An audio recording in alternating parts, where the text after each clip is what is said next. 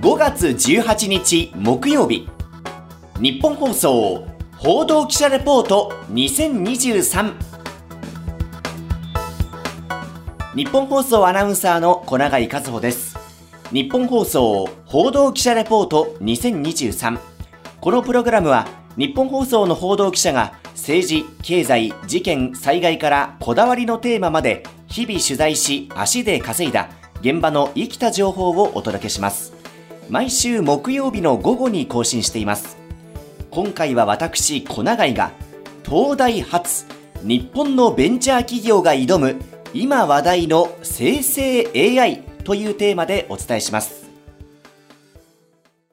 今年3月29日国会の衆議院内閣委員会。質疑に立った立憲民主党の中谷一馬議員が岸田総理大臣にこんな質問を投げかけました。私からはまずはじめに、本法案に関して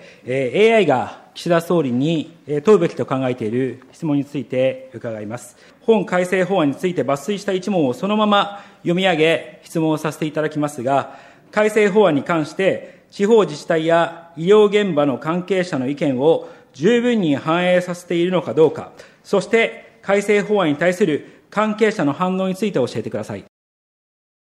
審議中の法案について、チャット GPT が考えた質問をそのまま岸田総理にぶつけた中谷議員。岸田総理の答弁を受けて、再び中谷議員です。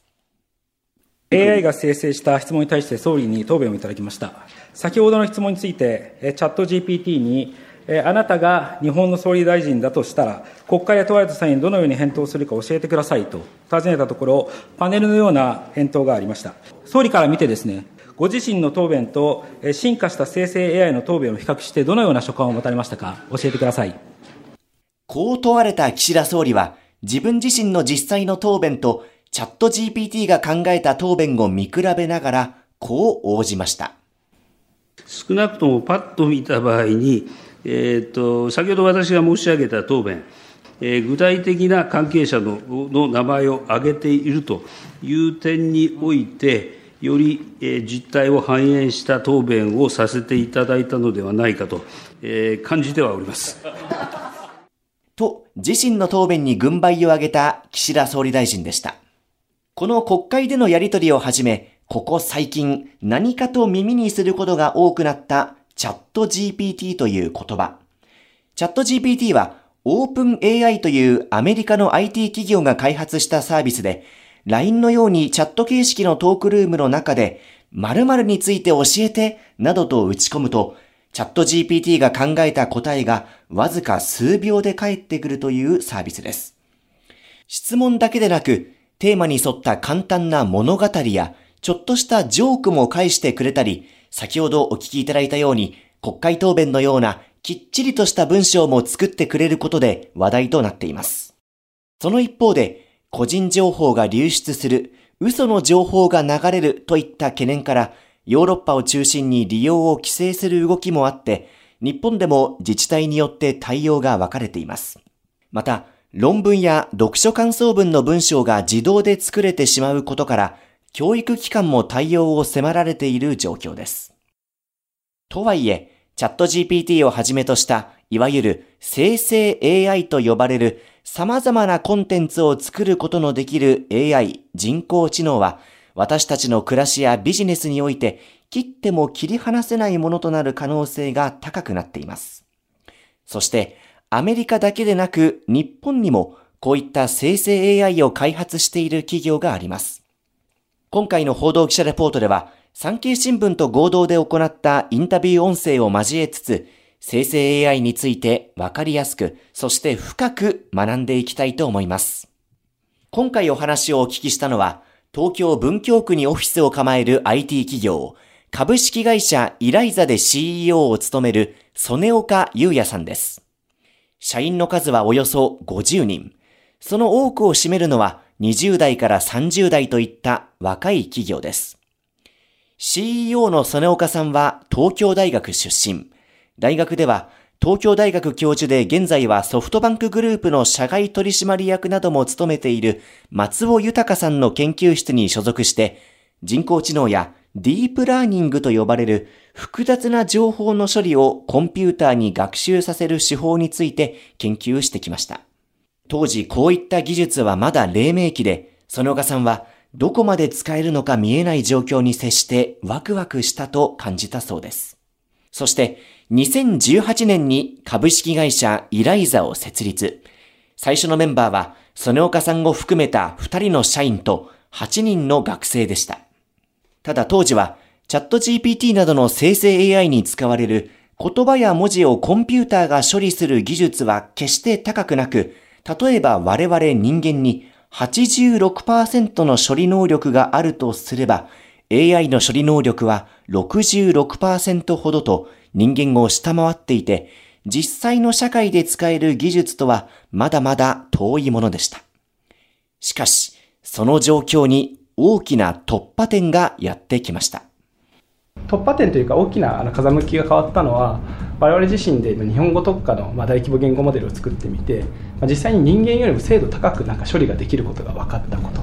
そしてその分かった事実をですね皆さんが触れる形でサービスとして公開をしてみた時にですねえーまあ、初動5日間で、まあ、13万人の方が触るぐらい、まあ、大反響をいただきまして、えーまあ、そこからあの企業さんの、まあ、見る目もそうですし、まあ、メンバーの集まり方っていうのも大きく変わったなというので、まあ、大きな転換点があったかなと。園岡さんらは人間の能力を上回る処理が可能になるシステムを開発することに成功してそれをサービスとして一般公開すると5日間でなんと13万人がアクセス。そこから周りの見る目も変わってきたと、佐野岡さんは振り返っていました。このイライザがホームページ上で無料で公開しているサービスの一つ、イライザペンシル。このポッドキャストの中で試してみたいと思います。イライザペンシル。キーワードをいくつか入れるだけで架空の新聞記事が作れるということなんですが、ちょっとやってみましょう。まずキーワード。どうしようかなまず自分の名前、小長井和穂。あと、アナウンサー、日本放送。この二つを入れて、あとは、じゃあ好きなもの三つ。アイドル、野球、競馬。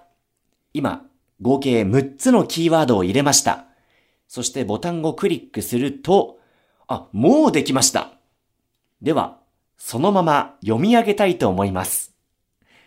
元フジテレビの小永井和穂アナがラジオ番組で野球実況する。小永井和穂アナはアイドルアナとして競馬やアイドルなどの番組を担当。野球の実況は初挑戦となる。といった文章をイライザペンシルが作ってくれました。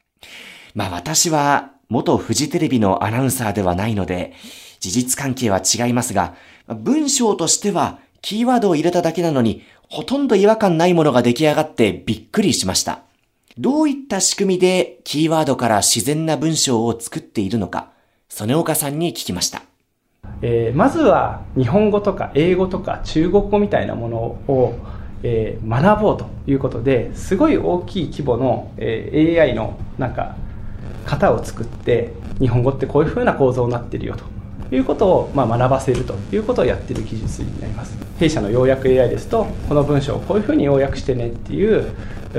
何ていうんですかね教え込みを、まあ、2段階目としてややると、まあ、人間と遜色のないような、まあ、要約を書いたり人間と変わらないような文章を書くことができるようになったりすると。と文脈や文法など日本語はこういう構造になっているんだよということを何度も繰り返し学習させることで作られた大規模言語モデルという仕組みがイライザペンシルのようなサービスを支えているということでした。まあ、こういった高い言語処理の技術を最近知ったという人は私だけではないと思いますが、その岡さんによりますと、なんと早ければ今年の秋にも生成 AI を活用した次のステップが近づいているということなんです。バーチャル空間で行動可能になるっていう変化が、まあ、確実にあの今年中または来年の早い時期に来るっていうのがあのあるんですけれども今はまテキストを書く画像を作るしかないので、まあ、テキストを書く作業ですけてくれるっていうのが、まあ、現状ではありますがこの後あのシャンプー買っておいてとか東京のホテルを予約してっていうお願いしてあのできるようになってくるっていうところの、まあ、技術の進歩があの確実に来るかなと。シャンプーを買っておいてと文章で打つと AI が商品を買ってくれるといったように一つ指示を送るだけで AI が実際に行動に移してくれるという日がもう迫ってきているということでした。まあ、このように生成 AI が我々の暮らしに関わってくることがほぼ間違いない中で、日本の市場をめぐって企業の間で競争が起こることが予想されます。チャット GPT を開発したオープン AI のアルトマン CEO は先日来日して岸田総理と面会。オープン AI の研究開発拠点を日本にも作る考えを直々に伝えました。またその他にも世界の様々な企業がこの市場に参入しようとしています。こういった勢力を前に日本の IT 企業がどう戦うか、イライザの曽根岡さんに聞きました。英語を中心に作られたモデルは、英語だと86点の精度を出すんですけど、多言語だと75点とかの精度を出すんですね。まあ、日本語だと79%ぐらいの精度でしたけれども、少なくとも GPT、OpenAI とか Google が作るモデルの日本語の性能よりいいモデルを作っていくためにあの我々は動くべきですし、でないと我々だけなんか頼りないアドバイザーと一緒にずっと仕事をし続けなきゃいけないってことに落ちてしまうので、まあ、そこへのチャレンジは絶対すべきだと。アメリカの企業が開発したチャット GPT もそうですが、外国企業の言語モデルですと、日本語版の質は英語版より低くなってしまっている現状があります。だったら、日本の企業が高いクオリティの日本語版言語モデルを開発する必要があるのではないか。そこにチャレンジしていくべきだと、その岡さんは力強く話していました。まあ、こういったように、将来性はたっぷりの生成 AI ですが、現状、課題とされている点もいくつかあります。例えば、生成 AI が情報を集める過程で、個人情報が流出してしまう恐れがあったり、個人の著作権を侵害する可能性も指摘されています。その他にも、イライザの曽根岡さんが懸念することとして、このようなことを挙げました。まあ、今、オレオレ詐欺みたいなものがありますけど、あれが今まで人手でやってたのが、まあ、無制限にできるようになって、えー、100倍、1000倍かけられる世界っていうのも平気で来ると思います。だそういう犯罪的利用とかあの悪い方向に使うことに対するあのセーフティーネットを作らないと本当にこのスピードで月次とか週次ベースであのびっくりするような犯罪が生まれるっていうのはなんか確実にある気がしているので AI に命令することでオレオレ詐欺のような特殊詐欺の電話を大量にかけることができてしまうのではないか。ま、こうした技術が悪用された場合の対応や法整備は待ったなしだと言えます。また、曽根岡さんが指摘したもう一つの課題は、我々、働く人間に関わることでした。えー、おそらくこの後5年間あの多くのホワイトカラーの皆さんにとってはなんか精神的な痛みを伴うあの期間が来ると思いますでそのなった時にその仕事を失ったまたは自分が誇りを持っている仕事がなくなった人たちにとって、まあ、次に希望の一歩を踏み出せるような、まあ、再訓練というか次の活躍の場っていうものをあの設計していくことは、まあ、社会的な大きな課題だとは思っているのでなんかそこの議論をもっと分厚めにしてほしいなっていう感覚値はあります。私たち人間の仕事が AI に奪われるとまではまだいかないかもしれませんが現在の人間の仕事に AI は少なからず影響を与えることが予想されます。まあ、そこで影響を受ける人々への支援をどうするかという議論をもっと深めていくべきではないかと、曽根岡さんは話していました。ここまで株式会社イライザの曽根岡優也 CEO にお話を伺ってきました。生成 AI は我々人間の暮らしをどう変えるのか、そしてどの企業が主導権を握っているのか、その答えは数年後、いやもしかしたらもうすぐやってくるのかもしれません。そして今回の報道記者レポートに関連して、曽根岡さんのインタビューも盛り込んだ産経新聞の記事、東西 IT ネットのツボ、話題の AI、文章どころか動画も生成、止まらぬ進化に飛びつく日本政府や企業。というタイトルの記事が産経新聞のウェブサイト産経ニュースに掲載中です。こちらもぜひご覧になってください。日本放送報道記者レポート2023次回は藤原貴根記者がお送りします。今回の担当は日本放送の小永井和穂でした。